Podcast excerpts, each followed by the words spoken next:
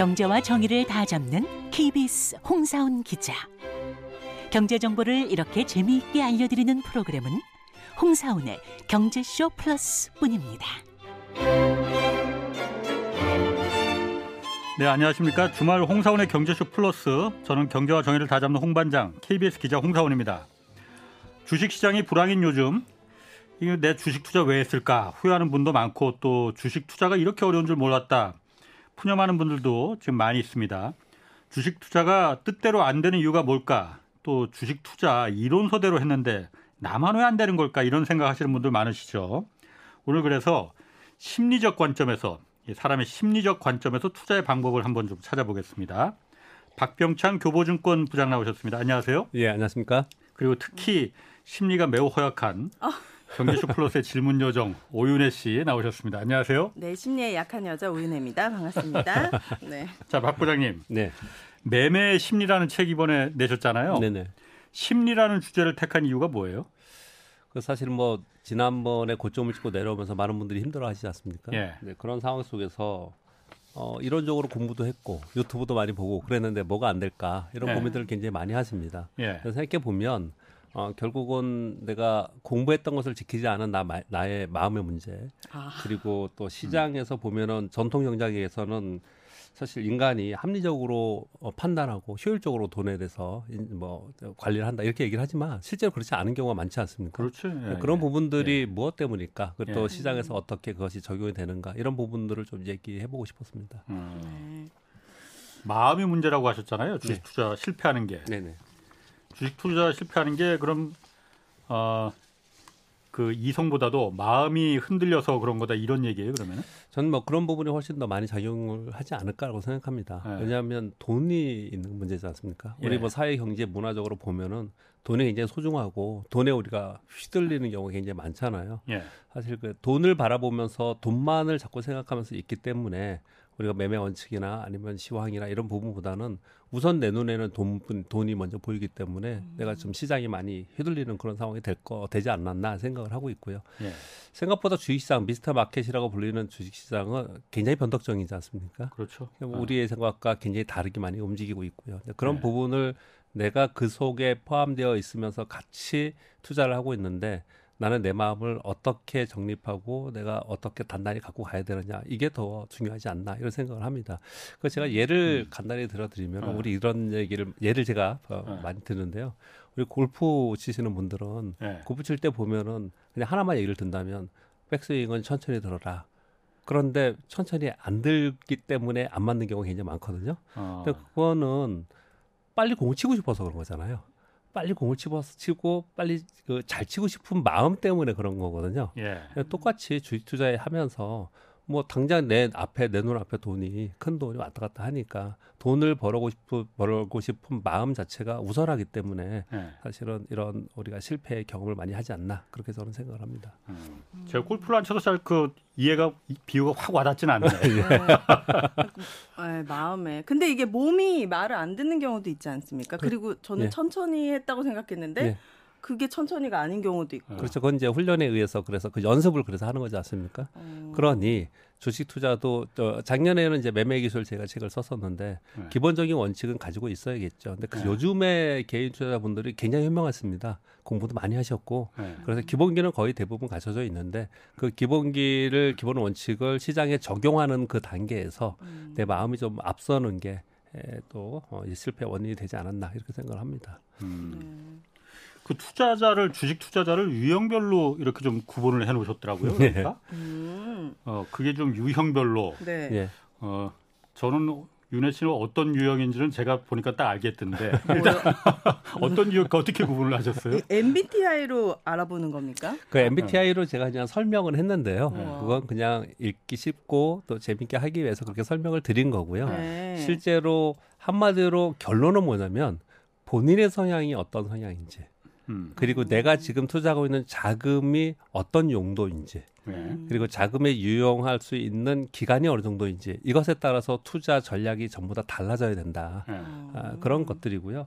어, 본인의 투자 성향에 따라서 당연히 다를 수밖에 없습니다. 예를 들어서 MBTI에서 E는 외향이고 I는 내향이다 이렇게 얘기를 하지 않습니까? 네. 그냥 그걸 조목조목 하나에 하나하나에 대해서 얘기를 책에는 그렇게 썼지만 그런 부분보다도 여러분들 한번 보시면 나는 어떤 성향인가 한번 보십사 하고 그렇게 써놓은 거고요. 예. 한마디로 통틀어서 크게 러프하게 보면은 어, 외향적이고 그리고 좀 이렇게 꼼꼼하고 그리고 어, 사고력이고 판단력을 기준으로 하는 분들 있잖아요. 예. 그런 분들은 사실은 데이터에 의한 투자를 많이 해야겠죠. 예. 그런 분들은 그런데 그렇지 않고 약간 내향적이거나 좀 직관적이신 분들이 있어요. 그런 분들은 사실은 중소형주나 성장주를 가지고 저축하기에 장기 투자가 더 맞지 않나 저는 그렇게 생각을 하거든요. 그 예를 한번 들어보겠습니다. 예. 과거에 비트코인이 뭐 한 800만 원 갔다가 다시 200만 원 가고 이럴 때가 있었습니다. 그게 얼마 되지 않았어요. 그럴 때 그런 정보를 야 이제 비트코인이 앞으로 올라갈 것 같아 이런 얘기들을 한 번씩은 다 들었을 겁니다. 네, 듣지. 않았어요? 네. 근데 그때 사셨습니까? 아무도 안 샀죠. 그때 전부 다들 안 샀어요. 근데 네. 그때 산 사람들은 물론 6천만 원에서 지금 2천만 원까지 2만 달러가 떨어졌지만 엄청난 수익을 좀 낸 거지 않습니까? 예. 결국은. 음. 근데 그 사람들은 그때 샀던 사람들은 그걸 살 수 있었던 성향이라는 게 분명히 있었다는 거죠. 음. 성향이. 예, 이걸 하나 꼼꼼하게 따져보고 가치를 따져보고 이런 분들은 거의 못 샀을 거예요. 네. 저도 그런 얘기 많이 들었지만 저도 안 산 사람 중에 한 명입니다. 예. 네. 그런데 그때 샀던 사람들은 그 사람의 독특한 성향이 분명히 있었을 거라는 거죠. 예. 그런 분들은 그런 투자를 위주로 해야 되는 거고 음. 그렇지 않고 펀드 매니저들처럼 포트폴리오를 갖고 비중 관리를 해가면서 시황을 봐가면서 거래를 하시는 분들은 또 거기에 맞는 투자 전략이 따로 있다라는 거죠. 그래서 네. 결론은 자신의 성향과 맞는 투자를 좀 해야 되는데 음. 그렇지 않은 투자를 했을 때 왔다 갔다 하다가 어려워진다는 거죠. 음. 우리 그 직업을 갖고 있는 개인 투자자들은 사실은 시장을 가까이 들여다보면서 내가 전문가처럼 막 그 하나하나를 파악하면서 거래한다는 게 약간 불가능하죠. 예. 어렵고 네. 오히려 실패 확률이 더 높다고 저는 생각합니다. 네. 예. 오히려 그냥 하면- 시장에 떨어져 있으면서 음. 좀 천천히 투자하는 게 성공 확률이 더 높다 이렇게 생각을 하거든요. 예. 그러니까 이런 겁니다. 우리 보통 그 모멘텀 투자를 하시는 분들은 책을 보고 공부를 하시더라도 제 책은 약간 모멘텀 투자 쪽인데 어뭐 윌리엄 오딘이나 제시 리버모나 이런 사람들은 모멘텀 투자를 어떻게 하느냐, 차트를 어떻게 보느냐 이런 책들을 많이 쓴 사람들이고요. 그렇지 않고 우리가 여러분들이 잘 아시는 워렌 버핏이나 조이스 로서 이런 사람들은 뭐짐 마샬 이런 사람들은 시장이 요즘처럼 많이 하락했을 때 그럴 때 주식 사가지고 기다려라 음. 투자하는 그런 방법론을 썼거든요. 네. 그런데 내가 이 자금이 오랫동안 쓸 수 없는 자금이에요. 음. 그리고 이 돈이 급한 돈이거나 아니면 이 돈이 손실이 나면 안 되는 물론 모든 돈이 손실이 나면 안 되겠지만 또 그러한 긴박한 돈인데 롱통으로 가져간다. 이거 어시, 어렵거든요. 그렇죠. 네. 성공하기가. 그러니 자금의 용도와 본인의 성향에 따라서 투자 전략이 달라져야 된다. 자신의 성향을 한번 판단해 보자. 그런 의미입니다. 음. 음. 윤혜 씨는 어떤 성향의 투자예요? 저는 그 비트코인 200만 원대 샀어야 하는 사람의 성향인 것 같아요. 저는 아, 꼼꼼히 그래요? 분석하는 게 성향은 아니라. 그런데 근데 아, 다 사지 말라고 하니까 그때는 TV에서도 사지 말라고 하니까 아, 그때 저는 못 샀죠. 그렇게 어. 얘기하시니까 하나 더 팁을 드리면요. 네. 제가 여태까지 경험적으로 볼 때, 볼을 때, 제가 95년 12월에 입사를 했거든요. 어, 네. 꽤 오랫동안 주식 투자했죠. 네. 그런데 귀가 얇은 사람들이 큰 돈을 버는 경우가 훨씬 많더라고요. 어 진짜 네. 근데 우리는 귀가 얇은 사람을 약간 폄하하는 경향이 있잖아요. 아. 그러니까요. 네, 네. 그런데 오히려 귀가 무거운 사람, 두터운 사람들은요. 네. 주변의 얘기를 들어도 그 얘기를 딱 닫아둬요. 음. 닫아두고 잘 안 듣습니다. 예. 네. 그러다가 좋아지고 좋아지고 막 시장이 올라갈 것 같아. 그런데 닫아두고 있다가 음. 나중에 올라가면 음. 아그 말이 맞았구나 하고 뒤늦게 들어가는 경우가 굉장히 많아요. 네. 그러니까 굉장히 보수적 성향이 있은 거죠. 그런 네. 분들은. 음. 그래서 오히려 실패할 확률이 되게 높았고요. 귀가 얇은 사람들이라고 표현이 표현은 그렇지만 음. 이런 분들은 이게 허용하는 거죠. 많은 정보들을 음. 허용하고 직접 투자를 실제로 합니다. 예를 들어서 그때 얘기를 했으면 100만 원에도 만약에 시작을 했다. 네. 그랬으면 기회가 있었을 거예요. 음. 다만 이 사람들의 중에서 모두 다 성공한 건 아니고 네. 성공한 사람과 실패한 사람들의 차이점은 무엇이냐라고 봤을 때 투자해 놓고 그리고 나서 이후의 판단을 굉장히 빠르게 한다는 거예요. 투자해놓고 판단을 빠르게 한다고요? 이게 아니다 싶을 때 빨리 손절? 빨리 예 빨리 판단해 가지고 음. 빨리 손절매하고 빨리 그, 그 사업을 접는 이런 사람들이 그큰 돈을 많이 벌더라고요 보니까 오. 그러니까 제 개인적인 경험으로 봤을 때는 주식시장에서 그런 경우가 많았습니다. 손절을 못합니다. 그냥 10년, 20년 갖고 가야지. 마이너스 60이 나도. 아니, 요즘 그런 분들 많을 거예요. 그러니까 지금 많습니다. 지금 엄청나게 많을 거예요. 사실은 예. 끙끙 앓고 있는 분들 그런데 예. 이거를 갖다가 예. 지금이라도 예. 지금이라도 파는 게 그나마 그 마이너스를 좀 손해를 줄이는 거 아니냐. 음. 그 판단을 못 하는 거거든요. 그렇죠.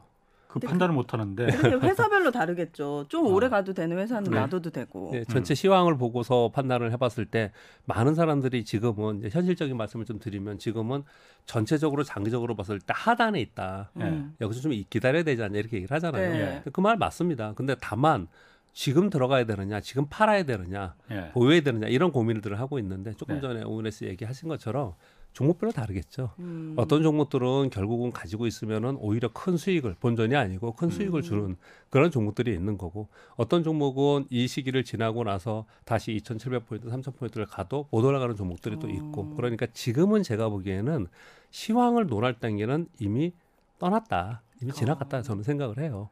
지금 상황에서는 내가 네. 어떤 종목을 가져갈 것이냐 음. 이것을 고민해야 되지 않을까라 생각합니다. 아니, 제가 이거 하나 좀 물어볼게요. 네. 그러면은 예, 어, 어쨌든 내가 급한 돈은 아니에요. 네네. 그래서 주식을 어떤 주식을 샀는데 네네, 그게 지금 다 우수수 떨어지다 보니까 내, 내가 산 주식도 많이 떨어졌어. 네네, 이거를 손절을 해야 되느냐 말아야 되느냐 네. 그 판단을 어, 떤 경우에 어떻게 합니까? 그러니까 이거 파, 손, 지금이라도 손절을 해야 된다. 네. 아니면 계속 장기적으로 1년, 2년, 10년 뒤에는 본전 되니까 그럼 네. 계속 갖고 가야 된다. 네. 이, 어떻게 판단을 해야 되는 그 거죠? 경우의 수는 여러 가지인데요. 일단 지수가 전체 시장이 좋아져야지만 오를 수 있는 종목이 있잖아요. 예. 그리고 어떤 종목은 시장이 오르지 않아도 오를 수 오를 수 있는 종목들이 있어요. 어. 그러니까 개별의 성장주하고 네. 지수 관련 대형주하고 구분이 되어 있거든요. 예.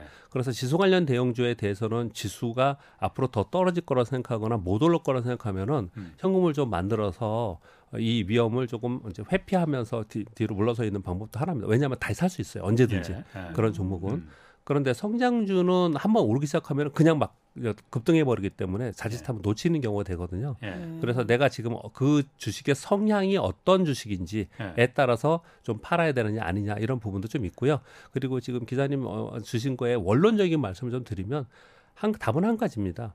그 기업이 향후에 이익 성장이 있는 성장 섹터에 들어가 있는 주식이냐 음. 아니면은 앞으로 성장해서 한 한 번 큰 사이클을 지나고 나서 앞으로는 한동안 성장이 없는 사이클이냐 이제 그 판단에서 어떤 주식은 들고 가고 어떤 주식은 줄이고 그래야 되죠. 그래서 이렇게 빠져 있는 상태에서는요 또 한 가지 말씀을 드리면 내가 종목이 단순하게 얘기하겠습니다. 두 가지 종목이 있어요. 예. 그럼 하나는 내가 보기에도 지금 내가 두 개 종목을 말 갖고 계시면요. 그러면 내가 그 두개 종목이 아니고 현금이 있다고 생각을 해보는 거예요. 그래서 현금을 가지고 이 두개 종목 A와 B 중에서 내가 어떤 걸 더 사고 싶잖아요. 예. 그리고 B는 사고 싶지 않아.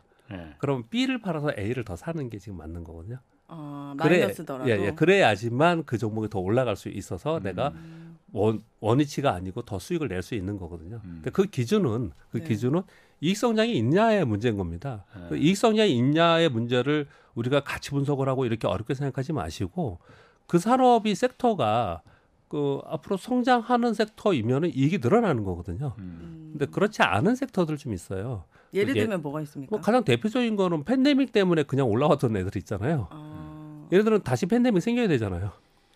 이제 그, 제약이나 것들. 바이오 이런 걸 말씀하시는 이제 바이오 중에서도 예. 팬데믹 코로나 바이러스 때문에 그냥 아. 올라왔던 이익이 막 늘었던 거 있잖아요. 네. 얘네들은 이제 계속해서 이익이 줄어들 거 아닙니까? 예. 뭐 이런 데들이 있는 거고 이익이 늘어나는 대표적인 거는 당연히 전기차나 자율주행 이런 데는 예. 이익이 늘어날 거 아니에요. 음. 예. 이거는 당연히 우리가 누구나 다 알 수 있는 거잖아요. 네. 그런데 주식들은 그런데 주식들은 지금 게 많이 빠져서 가- 저평가됐다 그러면 들고 있어야죠. 그건 뭐 음. 그건- 난다고 봐야죠. 앞으로는 1년, 2년 뒤에는 네. 분명히 올- 더 내려가지 않고 올라갈 테니까 그 기업이 예, 아, 그런 이제 기업들 전반적으로 시장이 안 좋을 때 위기가 생기고 그러면 그런 기업도 같이 내려가잖아요. 네. 그래서 장기 투자하는 음. 사람들은 그런데 기회이다. 그럴 때 사야 된다고 얘기하는데 말은 쉽지 그 쉬운 게 아니지. 않습니까? 쉽지 않아요. 예. 그런데 지금 현재 가지고 있는 상태에서는 판단은 그렇게 해봐야 된다. 음. 그렇게 말씀드리는 거죠.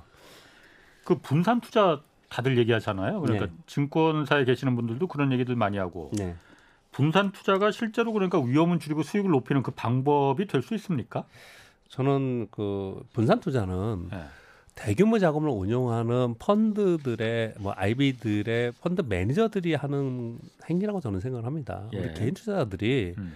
뭐 5천만 원을 하던 1억을 하던 뭐 물론 뭐 더 큰 규모를 하시는 분들이 있는데 그걸 가지고 분산 투자라고 해서 대형주도 사고 소형주도 사고 성장주도 사고 가치도 사고 요번에 경험하셨지 않습니까? 그런 게 어디 있습니까? 음, 떨어질 땐다 그냥 다 떨어져. 떨어집니다. 네. 올라갈 때는요.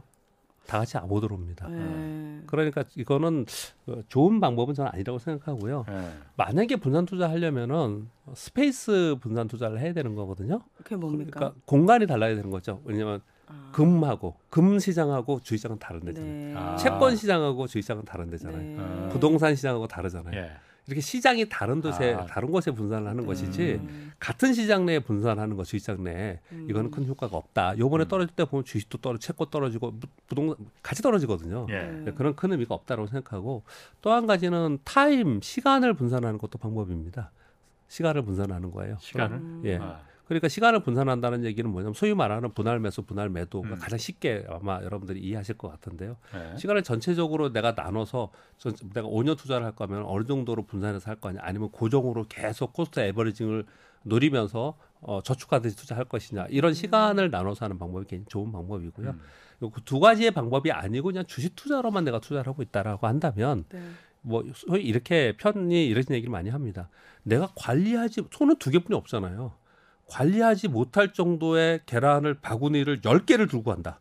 그럼 몇 개는 떨어뜨릴 거 아닙니까? 관리가 안 돼서. 네. 그럼 깨지를 그렇게 할 바에는 두 개만 들고 세 음. 개만 들고 안 떨어뜨리고 잘 들고 가자. 잘 관리해서. 즉 관리의 범위 영역 안에 정도만 가져가자. 예. 네, 그렇게 얘기를 많이 하죠. 음. 네. 그 회사의 실적은 되게 좋다고 나오는데 예. 그 주가가 떨어지는 거는 예. 뭡니까? 그때는 어떻게 해야 합니까? 근데 뭐 그 경우의 수가 되게 많이 있는 거고요. 예. 회사 실적이 앞으로 굉장히 좋다라고 하더라도 이미 미래 실적을 먼저 반영해서 있는 기업들이 있거든요. 네, 그런 것들은 선반영 이거 너무 싫어요. 네, 네, 네, 그런 게 굉장히 많아요. 지금 2차 전지의 뭐 LG에는 솔루션은 멀티플 100배지 않습니까? 어. 100배의 PER을 가지면서 지금 거래를 하고 거래가 되고 있어요. 근데 미래의 이익을 이제 땡겨서 쓰는 거예요. 네. 그런 이제 그런 기업들은 성장주들은 그런 기업들이 많은데 그런 기업들은 계속 실적이 앞으로 좋아질 거라고 얘기하지만 주가는 그렇지 않은 경우가 있거든요. 예. 네. 그래서 실적을 얼마만큼 반영했느냐 이런 것들을 생각하시면 될 것 같은데 음. 아무리 고성장하는 성장주라도 뭐 3년치, 5년치 이런 것까지는 우리는 하지 않았으면 좋겠어요. 보통 그래서 애널리스트들은 12개월 포워드로 1년치 정도를 지금 연말이잖아요, 이제 네. 4분기이기 때문에 내년 실적을 가져다 씁니다. 그러니까 올해 중요한 게 아니에요, 실적이. 내년에 실적이 좋을 것들 있잖아요. 네. 근데 얘네들은 이제 움직이기 시작할 가능성이 굉장히 높습니다. 음. 그런 개념으로 좀 보셔야 될 것 같고요. 실제로 올해도 좋고 내년에도 좋아.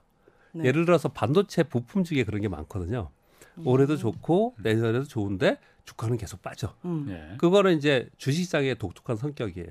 뭐. 주식시장은 주식시장의 사이클이 있고 산업 사이클이 있어요. 그래서 우 몰려다닙니다. 얘들이 다. 그래서 반도체가 안 좋으면 반도체가 안 좋으면 그 중에 똘망한 기업도 같이 빠지는 경우가 많죠. 음, 근데 네. 사실은 그런 경우에 갖고 있거나 아니면 내가 그 정보를 알고 있다면 어떻게 되겠습니까? 사. 보유하거나 사야 되는 게 맞는 거죠. 그거는. 음. 윤혜 씨 보면 꼭 그렇지도 않은데? 남자보다 여성의 예. 수익률이 더 좋다고 하셨잖아요. 저게 아 예. 그래요? 여성이 더 심리- 좋아요? 예, 예. 심리적으로도 안정이 돼 있나? 예. 왜 그런 거예요? 뭐지? 뭐 그런 기사들도 많이 나왔고요. 제 책에서는 이제 구체적으로 그걸 이제 말씀 좀 드렸는데요. 네. 제가 경험적으로 이건 경험적으로도 그렇습니다. 제가 2000년부터 2002년 동안 2년까지 매월 오프라인으로 교육을 했었어요. 교육 담당을 해가지고 교육을 네. 좀 했었거든요. 예. 근데 그때 교육을 받은 사람들 중에 이제 성비의 여성분이 훨씬 더 작았지만 성공률이 훨씬 더 높고요. 음. 성공률이 훨씬 높고 지금까지 성공해서 계속 투자를 하고 계시는 분들 훨씬 높고 요번에 팬데믹 이후에 지금까지의 결과를 아마 데이터를 제가 작년 데이터만 있었는데 써- 썼는데요. 데이터를 다 해보면 여자의 수익, 여자 여성분의 수익률이 더 높아요. 이유가 뭘까요? 물론 여러분 성차별은 아니고 아, 네네. 사람마다 개인차가 있는 겁니다. 아. 개인차가 있는데 제가 볼 때 어떤 속- 속성을 좀 갖냐면요. 여성분들은 보다 훨씬 더 꼼꼼하고 따지고 음. 공감하고 어. 그리고 수익이 났을 때 굉장히 기뻐합니다. 기뻐하죠. 예. 네. 근데 남성들은 좀 안 그래요. 그럼요. 여성분이라서 남성 성향을 잘 모르겠어요. 제가 봤을 때 남성들이 좀 안 그래 요. 남성들은 어떻게 하냐면 좀 네. 수익 나면 네. 그 거기에 만족을 잘 못해요. 아 더. 예. 그더 일단 많이 벌수 예, 있었는데. 일단 베팅이 훨씬 세요. 음. 베팅이 훨씬 셉니다. 그래서 네. 뭐 아니면 도의 성향이 남자가 훨씬 많아요. 어, 뭐 어, 훨씬? 많습니다. 그런 그렇지. 예. 예. 그리고 빨리 벌고 싶어 합니다. 그래서 회전율도 훨씬 높아요. 빨리 여성보다. 팔고 빨리 사고 예. 훨씬 높아요. 자기가 남성분들이 여성분들보다 예. 좀 겸손하지 못해요. 아. 그래서 자기가 잘 한다고 생각해요.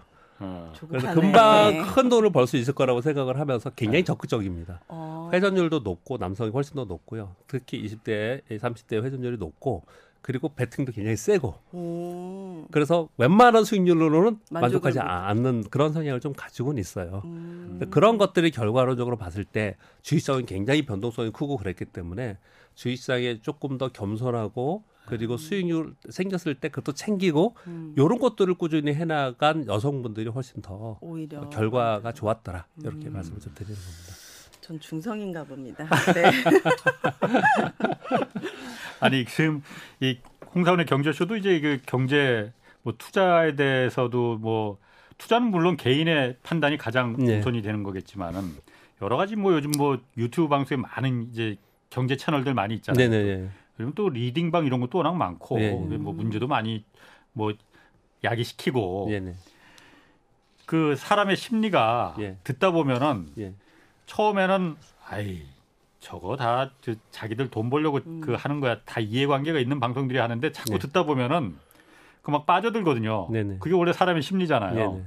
이걸 어떻게 좀 선별하고 걸러 들어야 되는가? 뭐 저기 박 부장님께서는 좀 아, 박 부장님도 어쨌든 여러 가지 경제 채널에 좀 많이 네. 나오시잖아요. 네네. 어떻게 좀 조언해주고 싶으십니까? 일단 리딩방은 제가 내용도 잘 알고 하는 사람들도 알고 사실은 그렇습니다. 제가 아. 그런데 왜냐하면 제 2000년부터 주식 방송을 계속 해서 주식 방송을 하시는 분들 중에 리딩방을 하는 사람들이 꽤 있어요. 음. 근데 일단 첫 번째는요. 첫 번째는 어 그분들께는 좀 죄송한 얘기일지 모르지만 음. 제도권과 비제도권을 나눕니다. 음. 제도권이라 하면 은행, 증권, 보험, 우리 주식 얘기니까 증권회사 예. 직원들 있잖아요. 네. 증권사 직원들은 절대 그런 행위를 할 수가 없어요. 어. 사적으로 아, 네. 사적으로 돈을 받거나 예. 사적으로 종목 투, 종목 뭐 추천을 해서 예. 대가를 받거나 하- 하면 음. 증권거래법이 형사처벌입니다. 형사처벌. 아, 네. 될 수가 없어요. 예. 네. 근데 그렇지 않은 비제도권에서 그런 일이 벌어지는 것은 그건 네. 민사의 문제입니다. 예. 그래서 아. 제도권 안에서 벌어지는 일이냐 아니냐 어. 그 행위가 이게 음. 이제 첫 번째 중요한 것인 것 같고요. 또 두 번째는 그들이 제시를 하는 것들은 우리가 혹하게 많이 해요. 음. 그러니까 우리가 잘 모르는 어떤 제도의 허점을 노리면서 그걸 가지고 자꾸 건드려 주면서 그걸 갖고 얘기를 예를 들면요. 종가에 시간의 매매라는 게 있잖아요. 예, 예. 시간의 매매에서 상한가 가는 종목들이 있어요. 음. 그런 종목 내일 다음날 뜰 확률이 훨씬 높죠. 거의 뭐 90% 이상입니다. 음. 근데 그 종목들을 보내주면서 법 봐라 내 말이 맞지 않냐 엄청난 수익률이 난다 이렇게 얘기하거든요. 음. 이걸 아시는 분들이 아마 최근에 알게 됐을 거예요. 얼, 불과 얼마 전만 해도 와, 정말 리딩방 계속 자료 보니까 대단한 사람들이구나. 음. 어쩌면 이렇게 잘 맞추냐 이러거든요. 네. 근데 사실 별거 아니었어요. 음. 그러니까 결국은 이런 얘기입니다. 비제도권에서 수익률이 뭐뭐 수익률을 맞춰준다. 음. 어, 또는 돈을 맡겨라. 어머나. 음. 그리고 매월 얼마씩 했을 때 내가 그 이상의 수익률을 내준다. 음. 세상에 공짜가 어디 있습니까? 없죠. 그렇지 않습니까? 음. 그러니 만일 리딩방을 하시는 분들도 있고 또 리딩방을 또 공교롭게도요. 어, 리딩방을 제일 많이 들으시는 분들이 어떤 분들이냐면 제가 예전에 한번 물어본 적이 있었는데 의사분들 죄송합니다 의사분들께 아, 네. 의- 이 전, 전문직을 갖고 있었고 바쁘신 분들 있죠. 네. 아, 잘 돈은 모르니까 있는- 그냥 예, 예, 예. 아, 그런 분들 굉장히 많이 듣고 계시는데요. 음. 근데 그게 무조건 또 나쁘다고 할 수 없는 게 어쩔 때 맞지 않습니까 또. 네. 아, 거기 추천해서 어쩔 때 맞잖아요. 네. 그러니까 시장이 강세이고 이럴 때 네. 이제 맞는 경우가 있기 때문에 네. 그 맞는 경우를 바라보면서 언제든지 다시 한번 맞추면 돼, 다시 한번 맞추면 돼 이렇게 생각을 많이 하거든요. 예. 음. 근데 결국은 본인이 투자해서 선택하는 거나 예. 거기서 주는 거나 확률적으로는 비슷할 가능성이 높아요. 음. 그렇게 보시면 될 것 같습니다. 그럼 제도권에서 하는 거는 그거는 믿어도 되는 거예요? 제도권에서는 리딩방이 없습니다. 아, 아 제도권에서 리딩방 말고 예, 그러니까 아, 이렇게 그 유튜브 방송이나 예. 제도권에서도 유튜브 예. 채널 같은 거 많이 운영하잖아요. 네네. 그런 데는 예.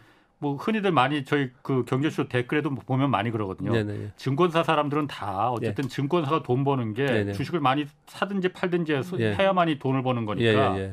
무조건 일단 주식 투자하라고 한다, 사라고 네. 한다. 예.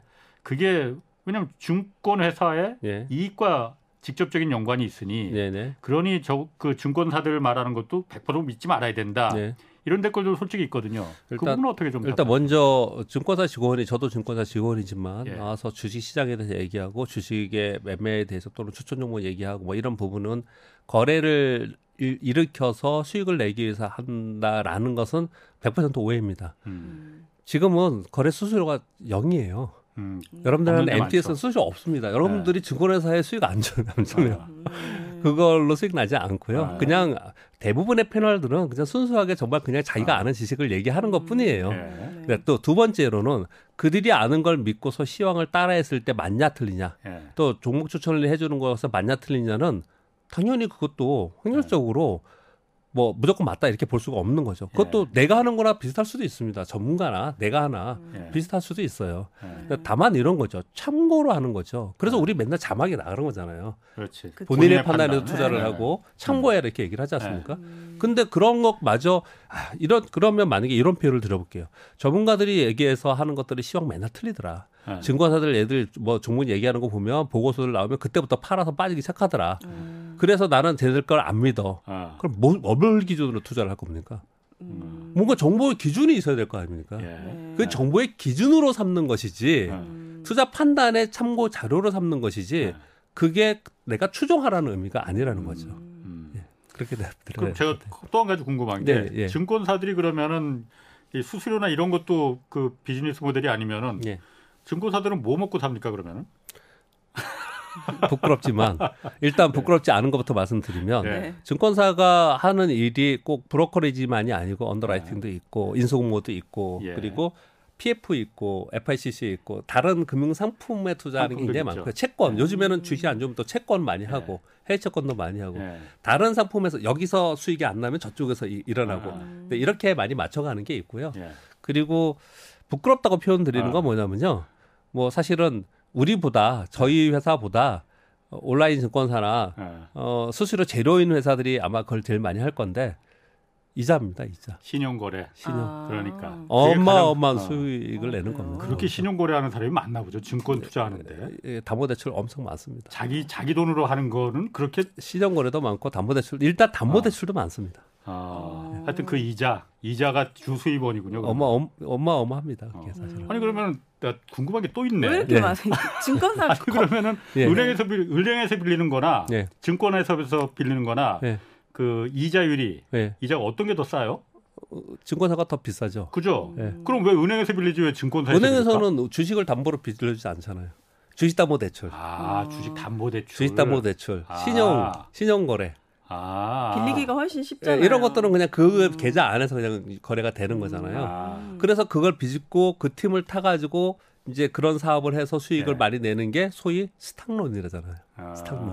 음. 하여튼 그래서 네. 그러면은 그 일정 비율 이- 이하로다가 그 주식 내가 신용 대출한 네. 그 주식이 떨어지면은 네. 반대 매매라는 반대 게 들어가잖아요. 무조건 팔아버리잖아요. 예, 그러니까. 증권사가 손해 보면 안 되니까. 예, 네, 그렇습니다. 우와.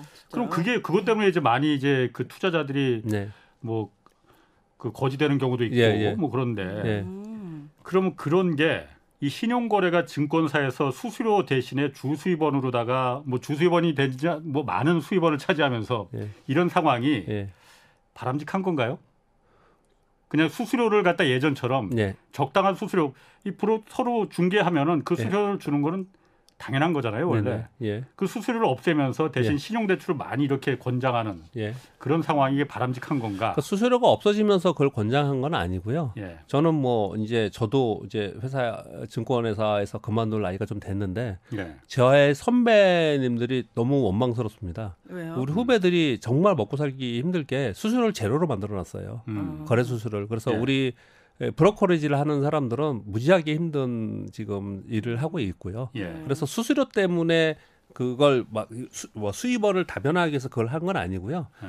뭐 회사를 말씀드리면 온라인 증권사가 처음 생기면서 예. 수수료를 거의 무료로 만들어가면서 음. 매매를 어떻든 예탁사슬을 많이 늘린 상태에서 음. 거래를 많이 하면서 거기에서 신용거래와 예- 어, 주식담보 대출을 일으켜서 이자를 이제 많이 그걸로 이제 수익원을 했거든요. 음. 근데 그게 주 수익원은 아니지만 그걸 만약에 막으려고 한다면은 그거는 증권사에서 하는 게 아니고 소위 레버리지 거래를 하는 거지 않습니까? 네. 그래서 우리가 항상 얘기하는 게 우리 개인 투자분들이 무리하게 레버리지 거래를 하면은 안 됩니다. 시장이 폭락하면은 음. 거의 대부분 반대매매 나오고 깡통, 소위 깡통이라는 게 레버리지 거래 때문에 그런 그렇지. 거잖아요. 음. 예. 그 레버리지 거래는 위험하다라고 얘기를 하고 있습니다. 그럼에도 불구하고 레버리지 거래를 많이들 하고 있고 음. 그거보다도 지금 기자님 말씀대로 만약에 그걸 생각을 해본다면 레버리지를 일으켜서 거래하는 상품들을 좀 만드는 거 있죠. 예. 그런 거에 대해서 좀 짚을 필요는 있겠죠. 음, 그런 부분에 예. 대해서 지금은 지금보다 훨씬 더 좀 그런 부분에 진짜 규제가 좀 들어가야 된다. 예, 예, 그런 거는 있을 수 있는데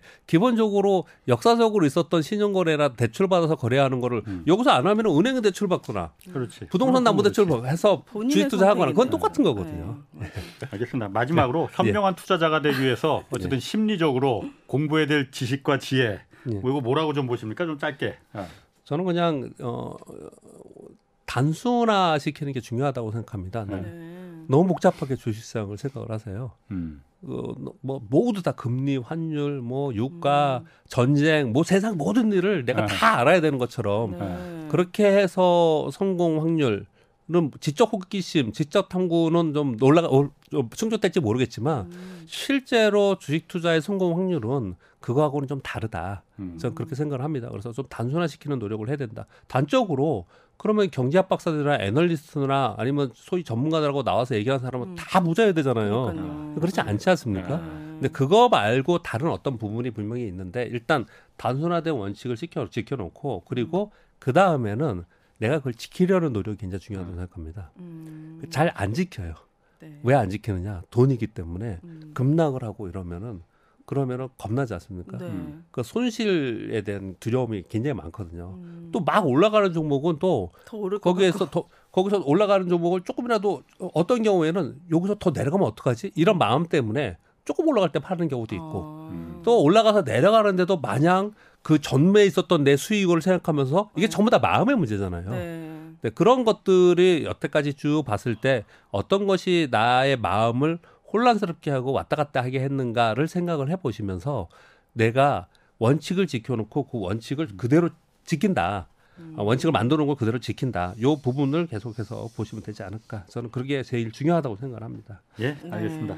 자, 지금 여러분께서는 홍사원의 경제쇼 플러스를 듣고 계십니다. 네, 매주 이 시간 KBS 일라디오 특별기획 내가 경제스타 K 앞으로 보내주신 이 자신만의 특별한 경제 스토리 소개하고 있습니다. 많은 분들이 어, 투자 비법, 뭐 성공 비결, 또 위기를 극복한 경험담 많이 보내주시고 계시는데 오늘도 좀 사연 좀 보겠습니다. 먼저 오윤혜 씨가 소개해 주실까요? 네.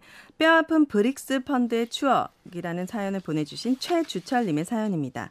2007년 주식시장에 있었던 분들이라면 그 화려했던 차이나 펀드, 브릭스 펀드를 기억하실 겁니다. 50%, 100%의 엄청난 수익률로 보답했고, 그래, 이제 미국은 치고 브라질, 러시아, 인도, 중국 같은 신흥 경제 대국의 시대가 오는 거야. 라는 꿈에 젖게 했던 그 펀드 말입니다. 이제 막 증권사에 발을 디뎠던 저는 핑크빛 꿈에 부풀어 3억 원이라는 큰 돈을 차이나 펀드, 브릭스 펀드에 목을 몰빵했습니다. 그 이후로는 여러분 다 아시다시피 글로벌 금융위기로 주식시장이 폭락했죠.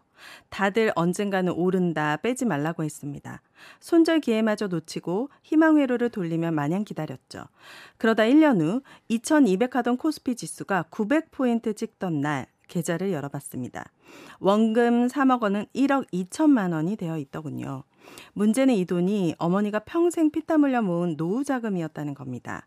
아들이 증권사에 취직했다고 양복 입고 출근한다고 그렇게 뿌듯해 하시던 어머니가 예금 만기가 되자 맡기신 돈. 가만히 있어도 눈물이 나더군요. 어머니의 노후를 망, 망쳤다는 죄책감에 한동안 술에 빠져 살다가 다시 방법을 찾기로 했습니다. 당시 제 연봉이 4천만 원에 실수령액은 300만 원도 안 됐는데 벌어 갚으려니 너무 오래 걸렸고 남은 방법은 하나.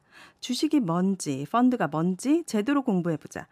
그때부터 온갖 책과 증권사 리포트를 읽어댔습니다. 살면서 이렇게 공부한 적이 없었죠. 차차 저만의 투자 방식을 찾게 되었는데 적당히 가격이 괜찮은 주식 중에 기관이나 외국인이 사는 것을 따라 사는 추세 매매를 했습니다. 다행히 장세를 이끌었던 주도주 차화정을 잡을 수 있었고 금세 차이나 브릭스 펀드의 손실을 메꿀 수 있었습니다. 요즘 주식 시장 때문에 힘든 분들 많으실 텐데요. 이때 공부하고 내 투자 방식을 찾다 보면 언젠간 기회가 온다는 점 말씀드리고 싶습니다. 힘내시길. 참고로 어머니의 노후 자금은 10%의 수익률과 함께 돌려드렸고 그 이후로는 예금에 주식을 권하고 있습니다. 저도 그 이후 증권사를 나와 전혀 다른 일을 하고 있습니다. 음. 와, 이게 900포인트 찍던 때가 있었습니까? 그 08년도에 리먼 브라더스 부도 나고 나서 2008년도에요. 2008년도에 892포인트 저점이었습니다. 어, 진짜요? 생각만 해도 너무 무서운. 얼마 안 됐네요. 어쨌든 얼마 안 2008년도니까. 됐대. 제가 처음에 입사했을 때는 277포인트 때도 거래했습니다. 277포인트요? 아, 정말요? 격세지감이지 뭐 그때 가뭐 지금은 뭐. 예, 예. 근데 네. 박 부장님 예. 펀드 있잖아요. 예, 예. 펀드란 게 어쨌든 이 그런 공모 펀드도 있지만은 네. 뭐 지난번 라임 네, 네. 그때 같은 사모. 펀드도 있고 예, 예. 여러 가지가 있잖아요. 네, 네. 펀드 투자는 좀 어떻게 보세요? 어. 어, 지금은 이제 공모 펀드, 사모 펀드에 이제 인기가 별로 없고 많은 네. 분들이 실망을 많이 하셨습니다. 예. 사실 예전에 공모 펀드가 많았는데 뭐 거의 대부분의 공모 펀드들이 수익률이 뭐 마이너스가 많이 났었고요. 네. 예. 그리고 그나마 난 거는 채권형 펀드들, 채권 많이 편입한 거는 뭐, 일, 뭐 연간 뭐 2% 3% 이거뿐이 안 났었어요. 그래서 네. 이제 많이 실망해서 또 한동안은 사모펀드에 인기가 있었는데 사모펀드에 또 불합리하고 부정적인 내용들이 음. 굉장히 많았고요. 또 그것도 또 많이 인기가 시들어졌고 그래서 지금 많이 빠져 있는 상태고 음. 요즘에 그래서 ETF를 뭐 이제 예. 많이 좀 하고 있는 상황이에요. 펀드에 대해서는 어떻게 생각하냐면요. 어, 내가 직접 투자하기에 시간적 여유가 없거나 예. 내가 하는 것보다는 비교적 안정적으로 운영해 줄 수 있겠지라는 정도의 음. 에, 기대를 기대치를 가지고 좀 하는 거예요. 그런데 펀드도 주식형 펀드들은 우리 개인 투자하는 것처럼 똑같이 막 50% 100% 나거든요. 어. 근데 제가 주의할 점만 좀 말씀을 좀 드려보도록 하겠습니다. 펀드도 인기를 많이 끌어서 그 규모가 커지면 커질수록 그때부터는 수익률이 낮아지거나 음. 그 이후에는 마이너스로 들- 접어들 가능성이 굉장히 높습니다. 대표적으로 지금 캐시우드가 운영한 아크케이 있잖아요. 음, 예. 아크케이가 어, 팬데믹 이후에 2020년도에 뭐 100% 수익률이었어요. 예. 근데 2000 작년에요. 그리고 올해는 지금 마이너스 70%입니다. 펀드가 그렇지. 펀드가 그러는 거예요. 펀드 원래 마이너스 날수 예, 있어요. 예, 예. 그러는 거거든요. 그래서 네. 뭘 말씀을 드리고 싶냐면요. 어, 펀드의 펀드 매니저들의 운영 철학 이런 것들이 그 안에 들어가 있거든요. 그래서 나하고 맞는지 성향과 맞는지를 이제 찾아보는 게 이제 중요하고요. 예. 그리고 그 펀드가 너무 인기를 끌어 세상은 다 그런 것 같아요. 너무 인기를 끌어서 쏠림 현상이 나타나면 결국은 그쪽에서 문제가 터집니다. 음. 이게 지금 말씀하신 게 뭐냐면 브릭스 펀드 생겼고 차이나 그렇지. 펀드 생기면서 네. 엄청난 인기였지만 네. 나중에 들어간 사람은 손해였어요. 처음에 들어갔으면 괜찮았거든요. 예. 어. 그러니까 펀드가 처음에 생겨서 어, 전반적으로 봤을 때 이제 시작해서 어, 좀 좋아지는 기업들을 우리가 이제 펀드를 찾아야 되는데 이미 인기가 다 있어서 음. 특히 은행이나 보험이나 증권회사 가서 창구에 가서 나 펀드 하나 들고 싶은데 어떤 게 좋습니까? 그러면 은 딱 그걸 보여줘요. 네. 뭘 보여주냐면 지금 현재 음. 수익률이 수익률. 가장 좋은데 네. 음. 인기가 잘 가장 많은 거 이걸 보여주거든요. 네. 그 실패 확률이 훨씬 더 높아요. 이미 아. 그거는 이제 많이 수익률이 높아져 있기 때문에 네. 그 뒤부터 떨어질 확률이 높다 그렇게 말씀드리고요. 음. 그리고 펀드도 유행을 타는 겁니다. 예. 브릭스 펀드, 차이나 펀드 있듯이 지금 이 분이 이렇게 올려주신 것처럼 지금은 뭐가 인기겠습니까? 음. 지금은 요즘에 뭐 전쟁이라고 인플레이션이고 그러다 보니까 자원 부국인 데들, 음. 어. 자원이 많은 데들 근데 그런 데들 운영하는 펀드들이 좋겠죠. 근데 이 역시도 얼마 지나고 나서 지나가 보면은 또 그것도 또 사그라들겠죠. 이렇게 유행을 타는 거거든요. 그래서 펀드라고 해서 뭐 5년간 10년간 몇십 년간 계속 들고 있으면 되는 거다. 이런 생각은 좀 버리셔야 되지 않을까 생각합니다. 제가 그 한 2, 3 2년 전인가 그때 라임 사태 났을 때 네네. 그걸 제가 취재를 했었거든요. 네네, 예. 그거 보면서 네. 우리나라 특히 사모펀드 있잖아요. 네네, 예. 사모펀드는 정말 진짜 조심해야 되겠더라고요. 네. 음. 이게 왜냐하면 기준이 대폭 나가져졌거든. 옛날엔 이건 정말 조지 소로스 같은 예, 예. 정말 꾼들이 여기서 판을 마련해 줄 테니 알아서들 여기서 돈놀이 해라라고 하는 거였는데 예. 음. 이 보니까는 음. 그래서 진짜 꾼들 5억 원 이상을 최소 규모로다가 투자 규모로 정해서는. 했으면 해놨거든요. 예. 아무나 들어가지 마라 예, 네네. 서민들은. 예. 근데 이걸 1억 원으로 바꿔버렸어. 예, 예. 음. 산업자본에 이거 미천을 댄다는 네, 거. 예. 그러다 보니까 거기 이제 퇴직금이니 뭐니 코 묻은 네. 돈들이 예. 잔뜩 들어갔다가 네. 사고가 난 거거든요. 그렇습니다. 네. 그러니까 그런 특히나 이 사모펀드 이런 거는 네. 이 드라마틱한 수익을 네. 그 추구하기 때문에 네. 나쁜 짓도 많이 해요. 주가 조작 많이 합니다. 그래서 정말 조심하셔야 돼요. 네. 제가 사연에 소개해드렸던 차화정, 차화정은 자동차 화학 정유를 얘기합니다. 네, 다음 사연은 제가 좀 소개하겠습니다. 보호종료 아동 월급 사용 설명서라는 제목의 김지혜님 사연입니다. 얼마 전 광주광역시에서 보육시설을 나와서 자립생활 중이던 자립준비 청년 두 명이 잇따라 생사, 세상을 등지는 안타까운 일이 있었죠. 기사를 보고 제 이야기를 나눠야겠다는 생각에 글을 씁니다. 저는 18년 전 자립 준비 청년이었습니다. 저희는 만 18세가 되면 보호 종료 아동, 즉 자립 준비 청년으로 분류돼서 시설을 퇴소하고 자립 정착 지원금을 받습니다. 당시 제가 받은 생활 정착금은 300만 원. 대학 첫 등록금을 내고 나니 남는 게 없더군요. 친구들은 부모님의 울타리 안에서 캠퍼스 생활을 만끽하는데 스스로 자신을 책임져야 했던 저는 돈 때문에 전전긍긍하고 매사에 자신감이 결여됐습니다. 그런데 부정적인 생각을 바꾸는 계기가 있었습니다. 하나뿐인 동생이 아파서 수술을 받게 됐는데 딱한 사정을 알게 된 주위 분들이 마음을 보태주셔서 무사히 병원비를 마련할 수 있었습니다. 세상살이가 아무리 지치고 힘들어도 온, 온전한 내 편 한 명만 있으면 사라지는 게 인생이라는 말이 있죠. 갑자기 홀로 뛰어들게 된 세상은 막막하고 두렵기만 했습니다. 하지만 제 주변에도 내 편이 돼서 누구에게 도움을 요청해야 할지도 몰랐던 제 손을 따뜻하게 잡아주는 사람들이 있었습니다. 덕분에 희망을 품게 된 저는 열심히 일하고 공부해서 아르바이트로 생활비를 충당하고 학비는 장학금으로 해결했습니다. 현재는 정년 퇴직이 보장된 직장에서 10년째 일하고 있는데 제 목표는 집을 마련하는 겁니다. 그 꿈을 위해서 통장 나누기를 하고 있고요. 월급을 받으면 저축 통장으로 수입의 60%를 이체하고 고정비로 나가는 공과금은 계좌로 이체하고 남은 금액은 한 달 용돈 계좌로 이체해서 사용하고 있습니다. 카드는 사용하면 바로 용돈 계좌에서 현금을 공과금 계좌에 보냅니다. 신용카드 혜택은 누리되 체크카드처럼 사용해서 남용을 막는 거죠. 차곡차곡 돈을 모을 수 있는 월급 사용 설명서를 저는 집을, 마련, 집을 마련할 때까지 계속 써내려갈 겁니다. 자신의 처지를 비관만 하기에는 아직 세상은 살만합니다. 소망을 갖고 열심히 살다 보면 희망은 보입니다. 저 같은 자립준비 청년을 비롯한 모두가 힘냈으면 좋겠습니다. 하고 음. 보내셨습니다. 정말 감동적이네요. 이렇게 좀 연대하고 공감하는 사회가 됐으면 좋겠어요. 저는 이 사회가. 그러게 그런데 갈수록 그 반대로 또 어떻게 돼가는 것 같아갖고 네. 뭐 저희가 이 경제와 정의를 다, 다 같이 잡자 이렇게 말을 구호처럼 하고 있지만은 네. 뭐 언젠가 그렇게 자꾸 외치다 보면 그렇게 되지 않겠나 싶기도 한데 허공에만 외치지 마시고 정확하게 위치를 정해서 외치세요. 그러니까 말이에요. 예전에는 우리가 공감이라는 얘기를 굉장히 많이 했었고 네. 그리고 뭐 국가적으로도 공조라는 말이 지금 이 전체적으로 주식시장이나 금융시장이 안 좋은 거는 공조라는 말이 없어서 그렇거든요. 음. 지금 뭐 다 각자 도생으로 되어 있고 사실은 지금 보면은 뭐 제가 주제 넘게 할 드리만이 아닐지 네. 모르지만은 요즘에 보면은 예전에 저희가 클 때보다는 물질적으로나 이런 것들이 나빠진 건 아니잖아요. 네. 그렇죠. 근데 정신적으로 훨씬 더 힘들어하지 않습니까? 음. 그리고 복지 상태도 예전보다는 좀 좋아진 부분이 있어요. 근데 이런 부분들이 분명히 존재했고 사회는 발전했음에도 불구하고 이렇게 좀 취약계층이 어렵고 그리고 어려운 분들은 계속 어려워지는 부분이 소위 공감하고 사실 공조하고 같이 사는 사회 이런 부분들이 점차 흩어지고 그냥 비리비보이가 더 음. 커지는 음. 그런 사회 때문에 그렇게 되지 않나 이런 생각을 좀 해보고요. 그래서 이분께는 저는 이런 말씀도 드려보고 싶어요. 저도 힘들 때가 굉장히 많았는데 항상 이 생각을 했습니다. 행복엔 총량의 법칙이 있다. 저는 음. 그걸 믿습니다. 어, 음. 내가 불행한 만큼 앞으로의 내가 남은 행복의 어, 음. 길이 훨씬 시간이 훨씬 많을 거다. 네. 저는 그렇게 생각합니다. 아, 네. 행복 총량의 법칙. 이 시장이 안 좋아질수록요. 네. 양극화가 더 심해지잖아요. 네, 네, 저는 그렇습니다. 이게 좀 하나더라고. 시장이 안 좋아지면 다 같이 힘든 게 아니라 네, 네. 부자는 더 돈을 벌 수 있는 음. 기회가 생기고 네, 네, 네. 힘든 사람은 거기서 더 힘들어진다라는 네. 세상이 현실이라는 게 네. 어, 좀 슬프 슬프게 다가옵니다. 근데 이거- 그런 양극화가 그렇게 계속 갈 수는 없어요. 그쵸, 그걸 이 사회가 용납하지 되죠. 않거든. 네, 그렇죠. 가면 안 되죠. 네. 아주 먼 옛날에는 그야말로 그게 다 네.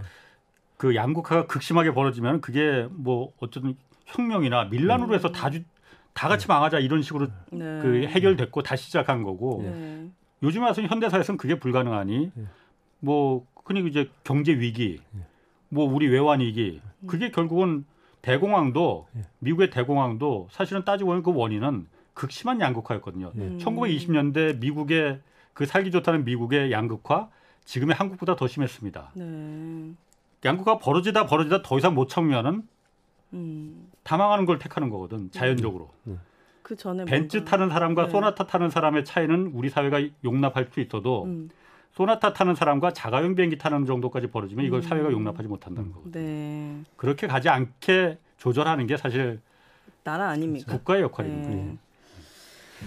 자 다음 사연 한 편 더 들어보겠습니다. 오인혜 씨 한번 소개해 주실까요? 네. 부수입으로 결혼의 꿈을 이루다라는 사연을 보내주신 안혜민 님의 사연입니다. 안녕하세요. 저는 내년 5월 결혼을 앞둔 예비 신부입니다. 작년 가을부터 결혼 준비를 하면서 고정 비용이 부담되자 자연스럽게 월급 외 부수입에 관심을 갖게 되었습니다. 저는 부수입을 위해 총세 가지의 활동을 하고 있는데요. 그 첫 번째가 바로 회사의 추가 수당 제도를 활용하는 것입니다. 저와 남자친구는 같은 회사에 다니며 연구원으로 함께 근무 중인데 이번에 남자친구가 위험 물질 관리자라는 자격증을 취득하면서 담당할 수 있는 업무를 늘려 추가 수당을 받기 시작했습니다. 또 저와 함께 특허 보상이라는 제도를 활용해 연구 성과를 특허 출원하여 보상금도 쏠쏠이 챙기는 중이랍니다. 업무 성과와 수입을 한 번에 높일 수 있어 만족도도 굉장히 크답니다. 두 번째 부수입은 바로 글쓰기입니다. 저희는 건강과 사교 활동을 위해 4년 넘게 크로스핏 체육관을 다니고 있는데요.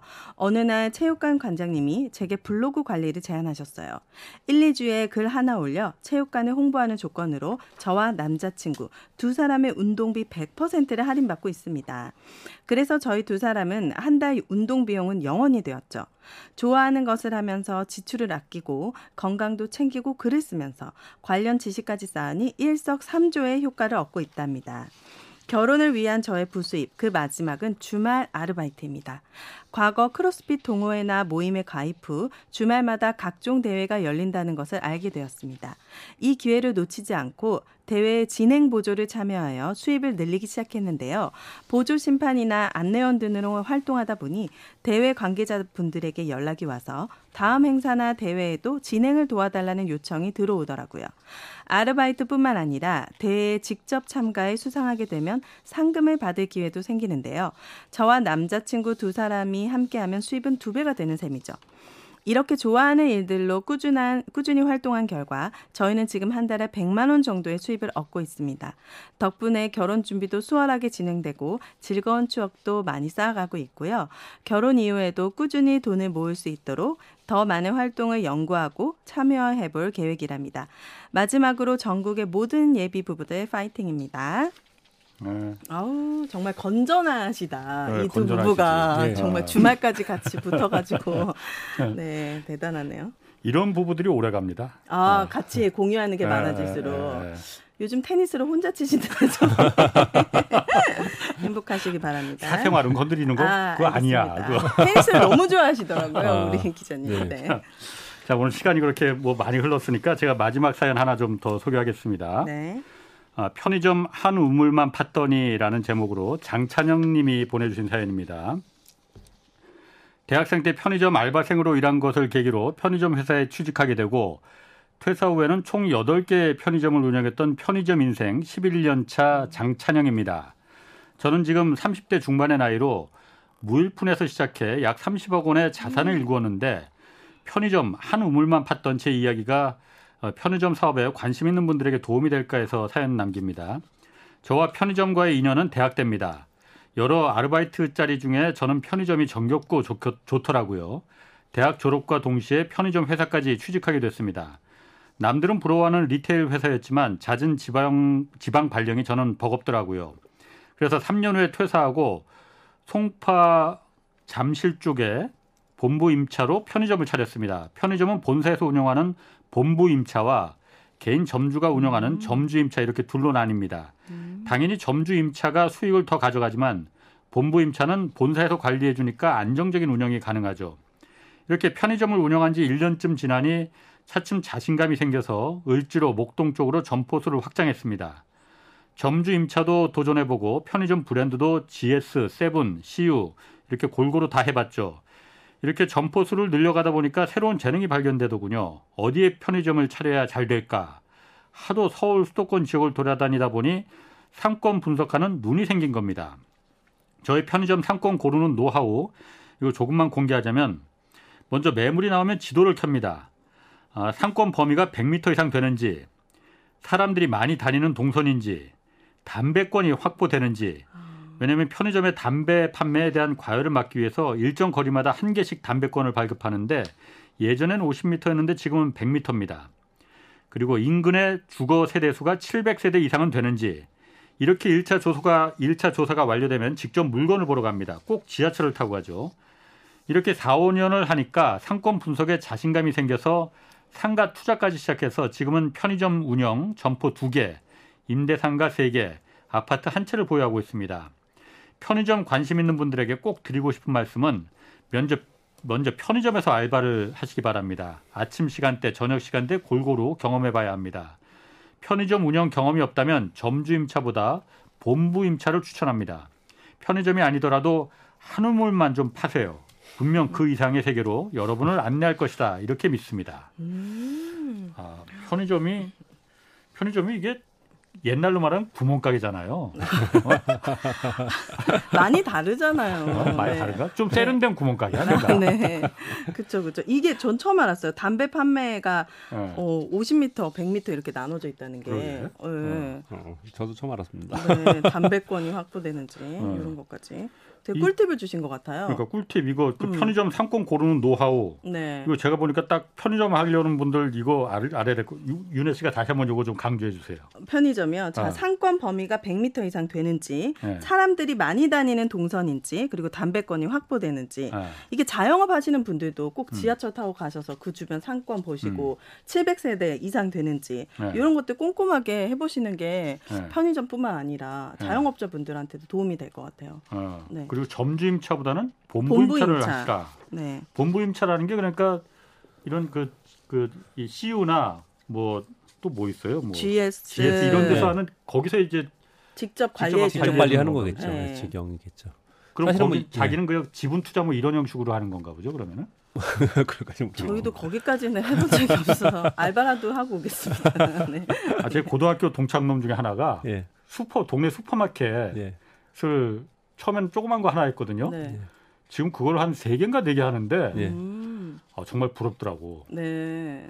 난 슈퍼마켓이 그렇게 돈을 많이 버는지 또 몰랐네. 좋은 자리가 좋은가 보죠. 이 또 친구 하는 말이 딱 그거예요. 다른 거 다 필요 없다는 거야. 예. 자리. 목 목이 아. 예. 목이 첫 번째라는 거예요. 네, 네. 그래서 이 친구도 그걸 이렇게 돌아다니면서 예. 이렇게 보는 게 자기 예. 뭐 취미라고 그러더라고요. 음, 직접 발로 뛰어야겠네요. 예. 아르바이트 박 부장님은 한번 해보셨습니까? 그럼 이- 저는 아르바이트 많이 했습니다. 이런 아. 데는 뭐. 음. 어떤 거 해보셨어요? 뭐 방범도 하고 과외도 하고 방범? 예. 방범이 뭐예요? 대학 방범 방법? 경찰하고 같이 파출소에서 아, 쏠 아, 때 아. 경찰하고 밤에 방범하러 네. 다니는 방범하러 웨이트 어, 어. 네. 뭐 여러 가지 아르바이트 굉장히 많이 했습니다. 어, 네. 그래. 아 방범도 아르바이트 하나. 그러니까요. 네. 그러게. 네. 네, 모르는 게 너무 많아갖고. 아, 알바 참. 많이 안 해보셨죠? 우리 기자님은. 어? 기하게. 저는 어렸을 때는 좀 있는 집 자식이라 갖고. 그러니까요. 키하게 커가지고. 아유. 자 오늘도 투자의 지혜와 긍정의 힘이 담긴 사연 네편 소개해드렸는데 오늘 사연이 된 최주철님, 김지혜님, 안혜민님 그리고 장찬영님 이 네 분께 감사드리고 월 장원에 나가실 수 있는 기회도 함께 드리겠습니다. 자 여러분의 경제 사연 홍사원의 경제쇼 홈페이지 내가 경제스타의 K에 올려주시면 되고요. 12월 9일까지 진행됩니다. 자 오늘 여기까지 하겠고 함께해 주신 교보증권 박경창 부장 그리고 오윤혜 씨 감사합니다. 감사합니다. 자 주말 홍사원의 경제쇼 플러스 여기서 마치겠습니다. 고맙습니다. 감사합니다. Musik